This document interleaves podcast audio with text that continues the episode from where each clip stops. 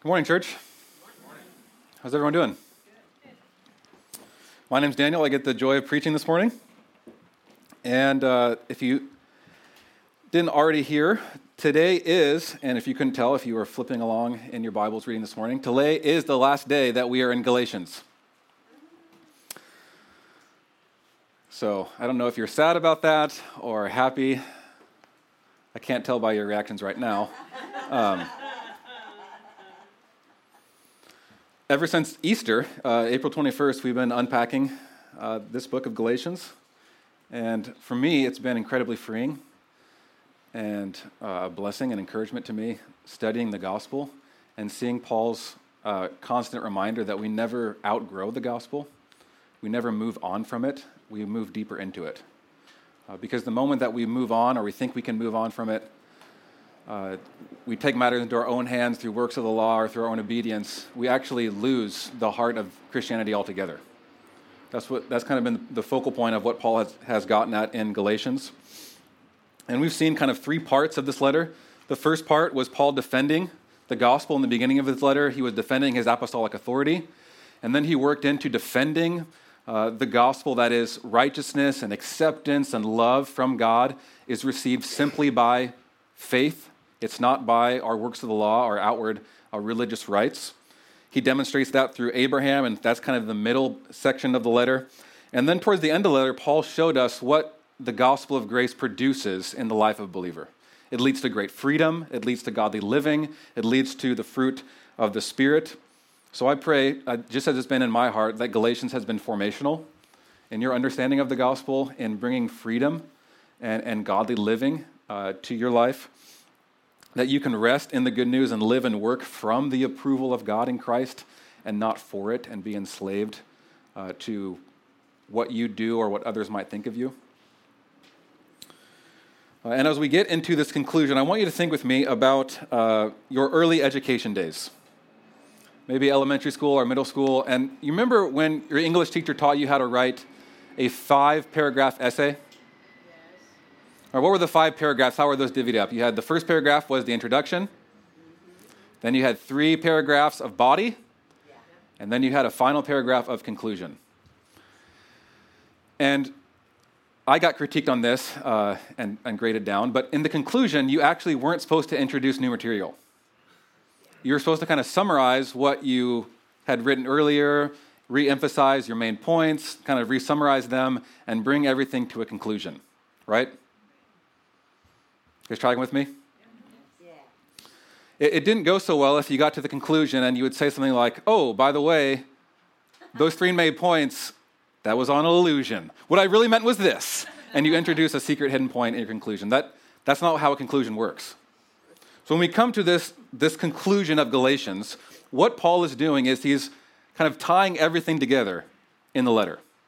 He's re emphasizing and maybe restating in a different way or very similar way to the main themes that he's repeated all throughout the letter of Galatians, and he's leaving them with what matters most. That's where we're going this morning uh, in Paul's conclusion. So if you, if you haven't yet, and uh, if you have a Bible, uh, open with me to Galatians chapter 6, verses 11 through 18. If you don't own a Bible, we'd love to gift you with one, and there's some Bibles on the bar uh, off to my, this room off to my left. We would love to gift you with one. Um, as you're opening your Bibles, let me also turn your attention to the, the handout that you should have received on your way in. On the back of that handout is the sermon title. And you can see this week I got very creative with my sermon title Final Warning and Benediction. Uh, and then you see the, the, the, text that we'll be going over, and there's that list of five questions. And, and if you've been journeying through the book of Galatians with us, you know we've been going over these every week. But if you haven't, uh, we've been using these five questions to kind of frame our sermons, to guide them. And we've also used these questions to present you with a tool on how to study God's Word. Because as you look through the questions, you'll see what does the text say? What does the text mean? How do we naturally resist it? How is Jesus the hero? And how does his accomplishment, or that reality, motivate our obedience? And the reason that we're framing our sermons and we want you to think through reading the Bible this way is because we don't want you to think that the Bible is ultimately about you and what you must be doing. The Bible is about Jesus and what he has done, and we change not by being presented with a new idea and saying, here's what it says, now try harder, but here's Jesus, see his glory and his beauty, gaze at, at the gospel, center yourself at the cross, and that is how transformation and obedience happens. Does that make sense? Okay. So, question number one What does the text say? Verse 11 See with what large letters I am writing to you with my own hand. Now, if we do some deductive reasoning, we can conclude that up to this point, Paul actually hasn't penned this letter. And before uh, you might get all shocked or like, well, who wrote this then? This was actually a common practice in the Greek Roman times. They would write through someone that was called a, a scribe, a secretary, an amanuensis, that would dictate, like the, the author of the letter would dictate to the scribe, and they would write down what the person was saying. So that's what we conclude from what's happening like this. Uh, and, and in other letters, Paul says a similar, similar thing to what he says here in Galatians. For example, at the end of Paul's letter to Colossians, he writes, I, Paul, write this greeting with my own hand. Remember my chains, grace be with you. So that's his little, he's writing this himself. It's a little blessing, a little benediction at the end. Our Second Thessalonians 3.17, he says, I, Paul, write this greeting with my own hand. This is the sign of every genuine letter of mine. It is the way I write.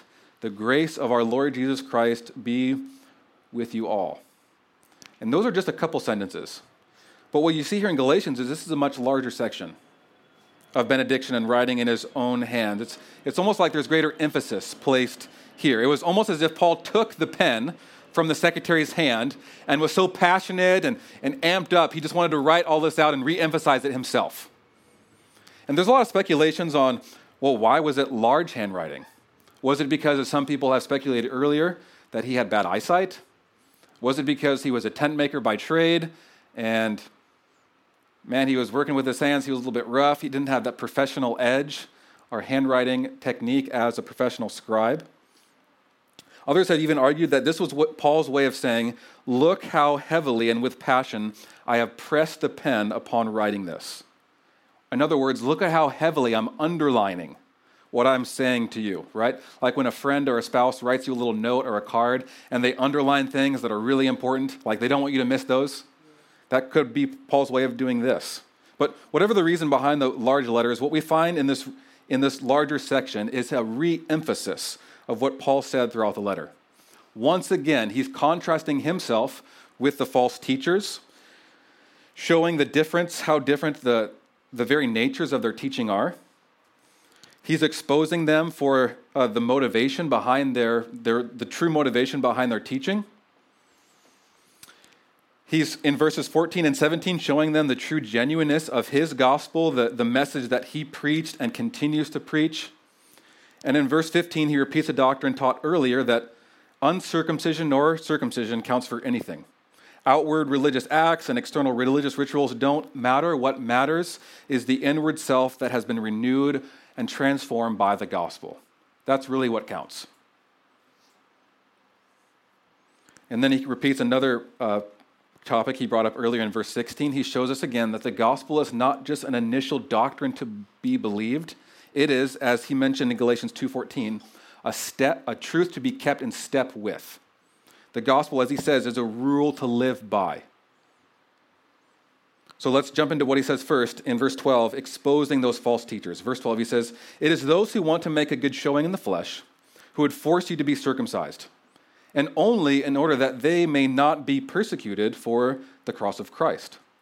For even those who are circumcised do not themselves keep the law but they desire to have you circumcised, that they may boast in your flesh. Another way of saying this is those who want to impress people by means of the flesh are trying to compel you to be circumcised. And the only reason that they're doing this is because they don't want to be persecuted. Those who are trying to be nice to you want you to be circumcised to look good in front of others. So these false teachers, these Judaizers, were really just about self self promotion, self uh, glorification. They were about making themselves look good. They didn't really even love the Galatians. They were using them to bolster their own sense of worth and, and image and identity. The motivation of these false teachers is pride and, and fear. In their pride, they want to look good in front of others, and in their fear, they want to avoid persecution so they don't proclaim the gospel of Christ. And Paul contrasts himself here in verse 14 by saying, But far be it from me to boast except in the cross of our Lord Jesus Christ, by which the world has been crucified to me and I to the world. So you see the compare and the contrast that he's doing with the false teachers. False teachers, they want to they want to look good in front of others. They want to boast in the flesh. They want to avoid persecution by not proclaiming the cross of Christ. I'm boasting only in the cross of Christ. I've been crucified to the world. It's, it's, Paul's way of saying, God forbid I boast in anyone or anything except in Jesus and his finished work on the cross. Paul's saying what he has re- mentioned earlier at the beginning of the letter I don't care about the approval of others. If I cared about the approval of others, I wouldn't be a servant of Christ. It's Paul's way of reemphasizing what he said I have been crucified with Christ. It's no longer I who live, because I don't care about the applause and the recognition of the world, because the world has been crucified to me, and I have been crucified to the world. Paul has been crucified with Christ, so anyone or anything outside of Christ does not define his identity, does not control him. He's not working for a sense of worth from those things. It is only by Christ. And why does he not boast in these external religious practices? Why does he not make much of these outward rituals? Because they don't count. They don't really matter. So he says, verse 15, for neither circumcision counts for anything nor uncircumcision, but a new creation. What matters most is whether we have been transformed into a new creation or not. This is the result of the new birth, whereby the Holy Spirit is received upon hearing the gospel by faith. This is what matters the, the internal workings of the heart, not the external outworkings of religious acts or rituals. then Paul says in verse 16, For all who walk by this rule, peace and mercy be upon them and upon the Israel of God. Again, re-emphasizing the fact that you don't just become a new creation and then be perfected by the flesh or religious acts. You become a new creation and you walk by this this faith, this trusting in the Spirit, this treasuring in the gospel. And then he gets personal. He shares some of his heart again, his, his pastoral side.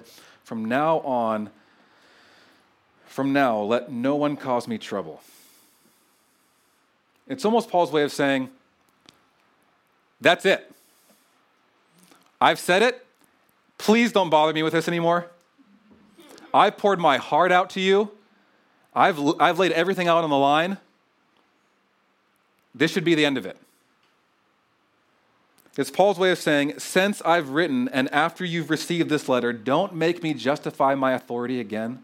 Don't make me defend the true nature of the gospel again. Don't make me show from the scriptures that salvation and righteousness is by faith. Because on my very body, I bear the marks, the very marks of Christ. The scars, the, the evidence of me trying to lay everything out on the line for this gospel. I've been persecuted, I've been beaten, I bear scars and marks on my own body. I've demonstrated how much I believe and have centered my life in this by how I've suffered for it. So let's, let's put this matter to bed. From now on, let no one cause me trouble. And then he ends the letter sim- similar to how he started it by talking about grace. He ends with a prayer The grace of our Lord Jesus Christ to be with your spirit, brothers. Amen we know the Galatians were tempted to fall away from grace. They were being deceived that it was up to them, that they had to be made right with God. It wasn't the cross alone. The cross wasn't sufficient. God's grace wasn't sufficient. They had to do something. And, and Paul warned them when you take matters into your own hands like this, when you boast about what you've done or think it's about that you have to earn your right standing with God, you actually fall away from grace. You miss it, you don't understand it. One commentator summed up verse 18 like this it is though Paul were saying to the Galatians, Dear brothers, in writing to you in this way, I have put it all on the line.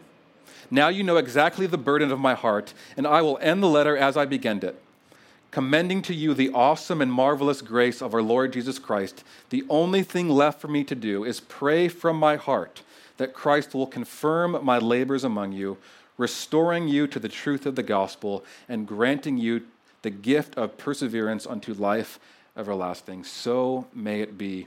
Amen. And that's how he concludes the letter. Grace be with you. You're tempted to forget this. And I'm praying, God, make it real to our hearts. He's tying this all together and ending with a call of prayer that they would experience grace. So now that we've walked through the text and see what it says, let's look at what, what it might mean. That, that question two in your handout.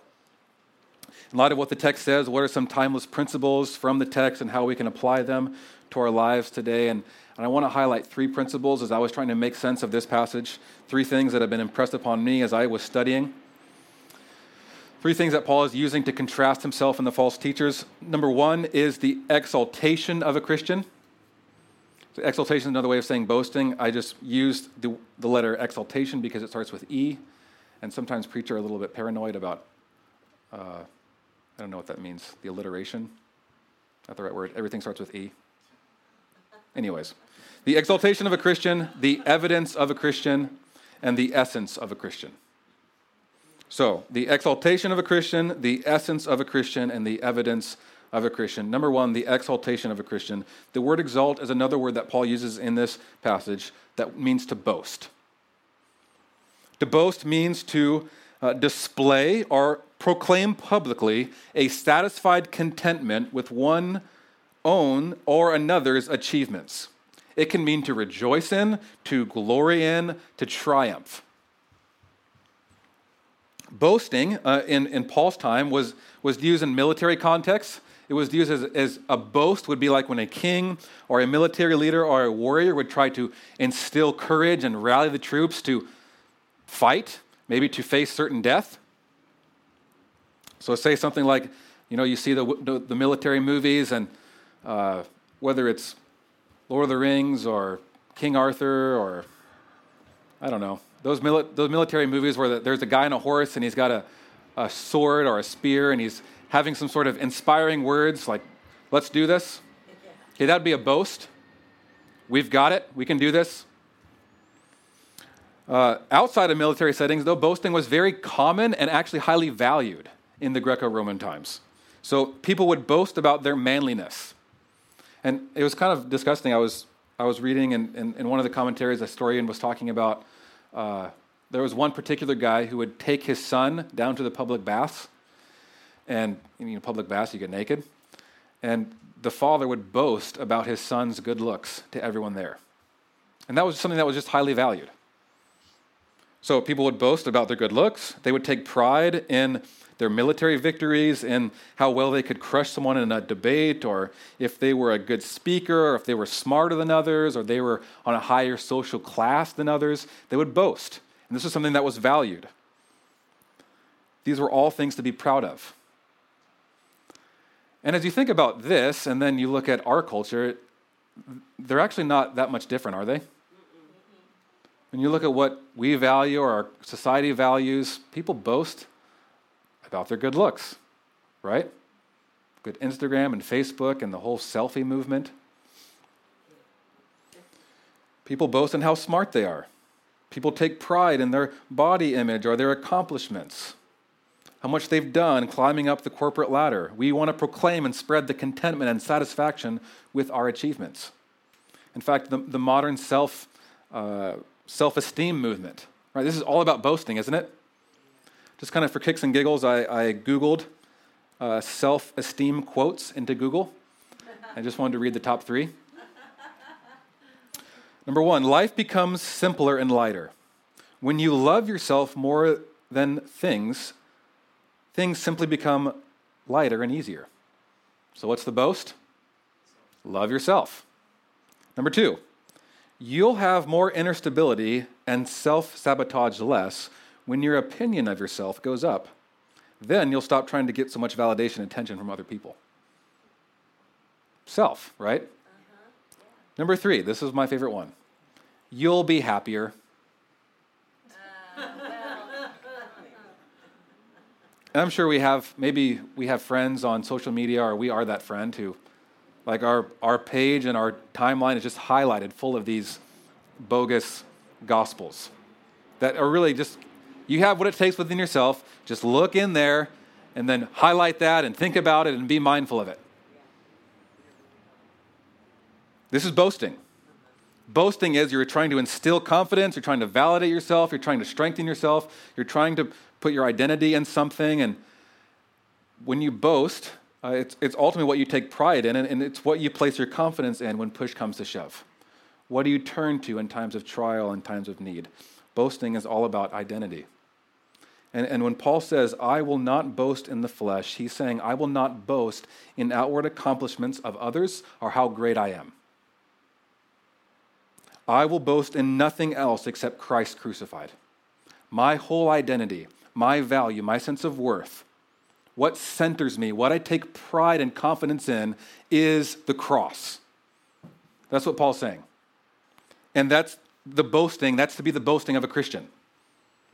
We're not awesome. We don't have what it takes within ourselves. We need Christ, and we boast in our need for Christ on the cross and what he has done for us on the cross. That's our boast. That's our goal. The rejoicing in the bedrock of a Christian's hope is found in the cross. We sing about the cross, we come back to the cross, we pray and, and look to the cross. The cross is our hope. The cross defines our identity. And what the Apostle Paul shows us here in this passage is that what we boast in is really at the center of our hearts and belief. So, I would encourage you reflect on your heart. What do you most readily and quickly and easily boast about? Put your confidence in, want to show off. Put your hope in. When you're stressed and worried, what do you turn to? I think Paul would say that's really at the center of your heart. The exaltation of a Christian is boasting in the cross. Second principle Paul shows us is the essence of a Christian. Paul writes in verse 15 For neither circumcision counts for anything, nor uncircumcision, but a new creation. Now, if you've been journeying with us through Galatians for the past few weeks, you may recognize our, our, this phrase might sound familiar to you. And that's because it's, it's almost identical to a phrase mentioned earlier in chapter 5, verse 6. If you have a Bible and a flip there, Paul says, For in Christ Jesus, neither circumcision nor uncircumcision counts for anything, but only faith working through love. So these verses are parallel, and they, they help us understand what Paul is getting at here. It's Paul's way of saying focusing externally doesn't do anything.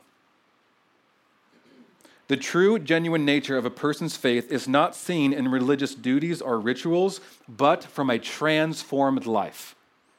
A life that is a new creation that comes from the inward work of the Holy Spirit, that's a supernatural act of God's grace. A new creation that happens from believing and receiving Christ crucified, from placing your faith in Him, and from this faith, this belief in God's love and acceptance you have through Christ, it works inside out. So the love that you've received, the faith that you have in Christ, that, that overflows in working itself out through love. So a love that cherishes Christ and boasts of Him is a love that also loves brothers and sisters in Christ. This is what Will talked about in that chapter in chapter 5. The transformed life looks like a life given in service to others. It's inward, it comes from the inside out. We receive the love of Christ, and that flows its way out. This love looks like bearing the burdens of others, as we looked at last week. Looks like seeking the good of others, especially those who are the family of God. It looks like a love that serves and seeks the best interests of others. Paul's saying here that circumcision or uncircumcision doesn't really matter because you can observe circumcision and food laws and adhere to strict codes. But unless you receive and believe in Christ, you're not made new. And that's what really matters. At the heart of a Christian is not a person who believes in God. James says even demons believe in God. The essence of a Christian is someone who has been made new a person who is renewed and who lives by this rule and this standard and this principle. We continually want to be made new. Friends, we know we can clean up the outside, we can put on a show, we can familiar ourselves with Christianity and churchianity. But are we being renewed by God's Spirit? Have we been made new? All that matters is being transformed into a new creation and continually being made new by the Spirit. So, the exaltation of a Christian, the essence of a Christian, finally, the evidence of a Christian. Paul says in verse 17 From now on, let no one cause me trouble, for I bear on my body the marks of Jesus. Paul is communicating here in this verse that just as slaves bore the branding and the marks of their master, their owner, Paul's branding, his marks of suffering, the scars that he received during his missionary journeys and for proclaiming the gospel, for being beaten and, and faced persecution and suffering, these marks and these scars identified him as a true Christian. Suffering is, in a sense, the Christian uniform and suffering for the sake of the gospel is the evidence of being a Christian. Now, here I'm not talking about kind of general common suffering that we experience simply because we live in a fallen and broken creation. I know I've heard, and I'm sure you've heard, the Christian who says, Yeah, I got a little head cold this week. This is my cross to bear. I don't think that's what Paul's talking about here. He's talking about suffering and persecution that he has experienced simply because he's laid his life on the line for the sake of the gospel.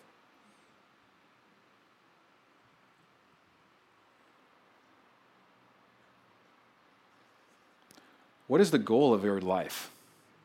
This is what really it caused me to think about. What's the goal of our life? What's at the center of our life? Is it self promotion, self preservation, and comfort? Because we won't put our lives on the line. We won't lay everything out for the sake of the gospel. But is it for the advancement and the display and proclamation of the, of the cross?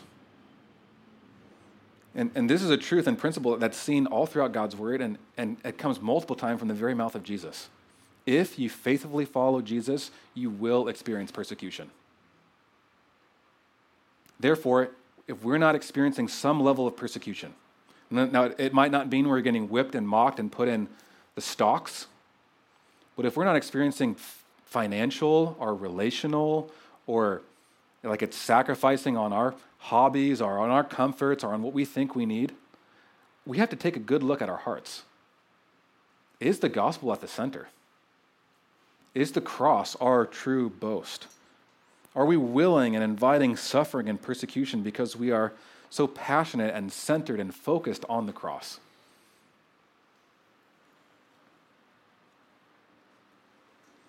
For Paul, proclaiming the cross brought persecution, and it was really offensive, both to the Jews and to Greeks.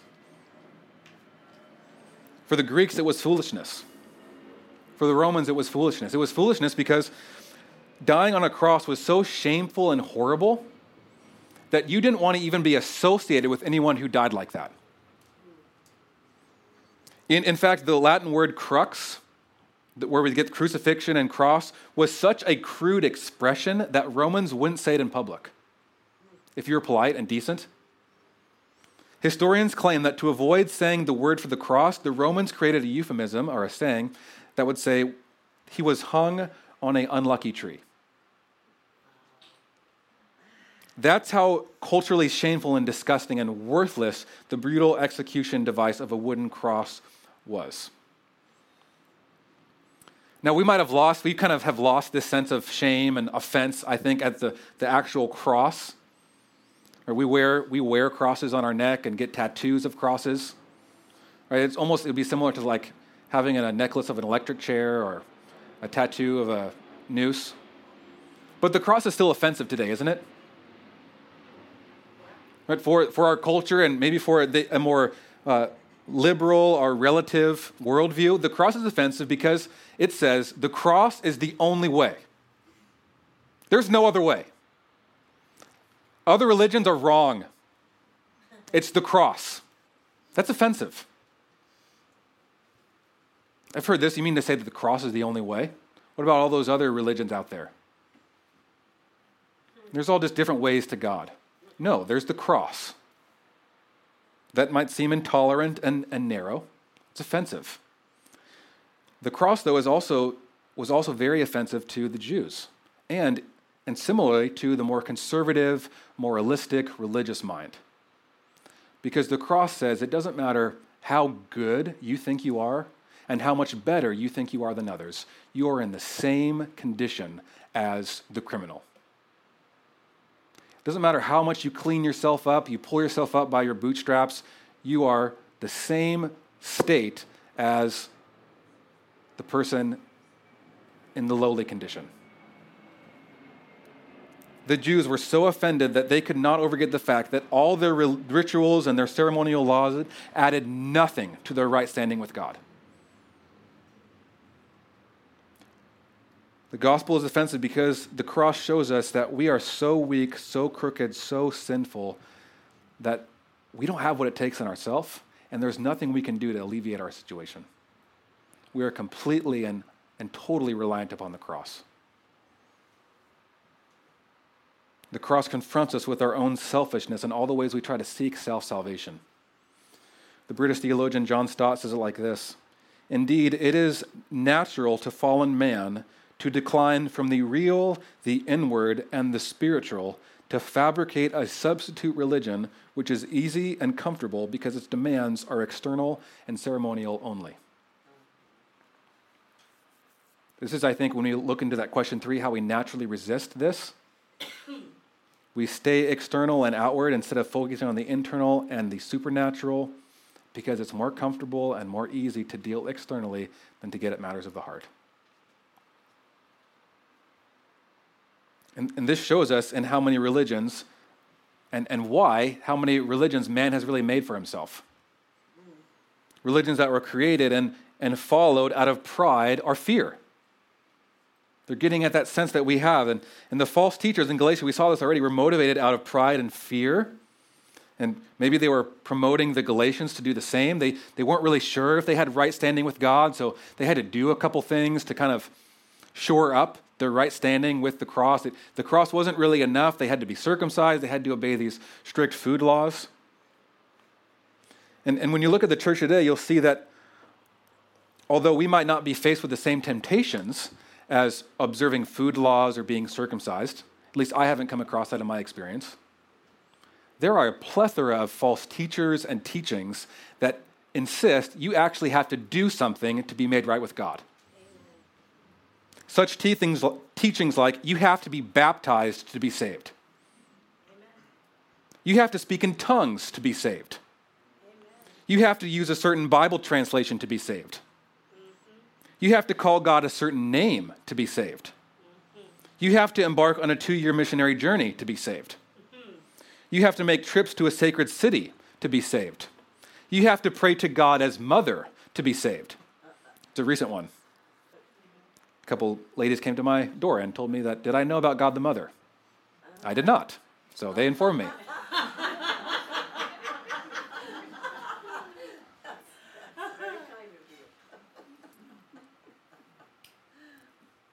And we are bombarded by this from the outside, but in our natural sense, there is something in our pride and out of our fear that we want to take credit for something about our salvation and our right standing. And it's just easier to do that outwardly. We take pride in ourselves and in our work so that we can boast about it and feel better about ourselves and feel superior to others. We live in fear because we think that if God is really going to love us in acceptance, accept us, certainly we have to do something. We resist the gospel of grace. When we're honest with ourselves and we really take time to reflect upon our hearts, I think we find this. I see this in my own heart we're prone to wander and turn from the cross and turn back to our flesh, back to our accomplishments, back to our pride. We're prone to fall to a kind of dry, dull, dead Christianity that's just based on outward acts and putting up a show, but there's no vibrancy, there's no intimacy and, and love and joy in Christ. We don't suffer for the gospel because we don't think it's worthy enough. we're deceived that other things are better and more comforting and more satisfying. But praise God that He has not left us in our natural state. Praise God that while we were boasting in our flesh and trying to make ourselves right with God, but all of our righteousness and our acts were like filthy rags to Him, Jesus, Jesus came sent by the Father to live the life that we could never live. Right? Jesus is the hero, isn't he? Yes. Jesus is the one who, who makes all of this possible through his accomplishment. Even though we were living enslaved for the approval and opinions of others, God sent Jesus to make us new creations, not because of anything that we've done. Praise God that if we are a Christian, we have been set apart before we were born, called to God by His grace, that God was pleased to reveal His Son to us that we should boast and make much of the cross. Jesus makes it possible and secures the accomplishment of making us new creation because Jesus lived that perfect life and that life in full service to God and others while we were living self centered lives. Jesus came to die in our place as sinners. While we were using others to bolster our own self of sense worth, Jesus was used by others to give us his worth. Jesus on the cross shows us how wicked and desperately needy we are as humans, yet he shows us how loved and accepted we are. So when we look to the cross, we are simultaneously more sinful and flawed than we ever thought. Yet we are simultaneously more loved and accepted than we could ever imagine. Nothing does that like the cross.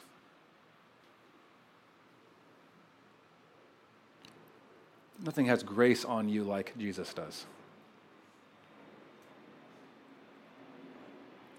I think if we really come to understand and grapple with this message of the cross, there's really just two outcomes that we have. The more we hear it, the more we'll hate it. It faces, it hits our pride and it slaps us in the face, and we will just start to turn ourselves off of the gospel. Or we will become more and more changed by it.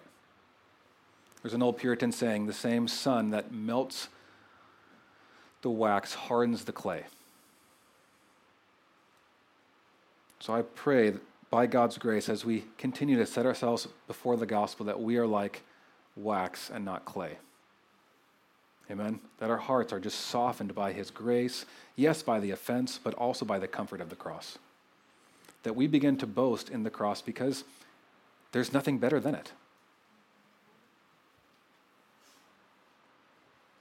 I think if you don't really think that you're that bad, you won't really be changed by the gospel of grace. You won't really think you need it. However, if by God's grace you've been given eyes to see and ears to hear, the message of the cross will simultaneously cut you down and build you up. It will humble you as you set yourself before the cross, and it will lift you up as you realize all that Jesus has done on on your behalf because he loves you.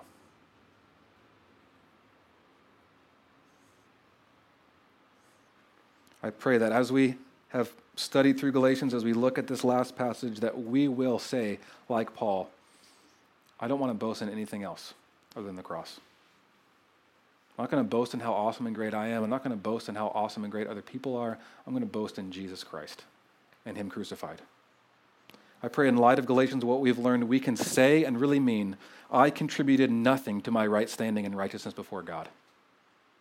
My acceptance with God is not conditional upon my work. It's been given by grace, received by faith, and I am loved and accepted by God, and it's all because of the cross. It's all because of Christ. Does your heart really believe that? If it doesn't, you're going to be enslaved by how well you think you perform, your own feelings of how well you feel like you're a good Christian, other people's opinions of you. You will be enslaved. But if you continue to set your heart before the gospel and be mindful of grace, you'll, you'll be changed. You'll experience freedom, and such a freedom that you won't want to go back to other things. Friends, let's kill the deceitfulness and deadliness of the pride in our lives, the boasting in our flesh, and let's examine our boasting and what we're willing to suffer for. Let's examine the heart of our faith and take this as an opportunity to confess our need for Christ and proclaim his greatness and his goodness, that he's better. Amen? Amen. Let's pray.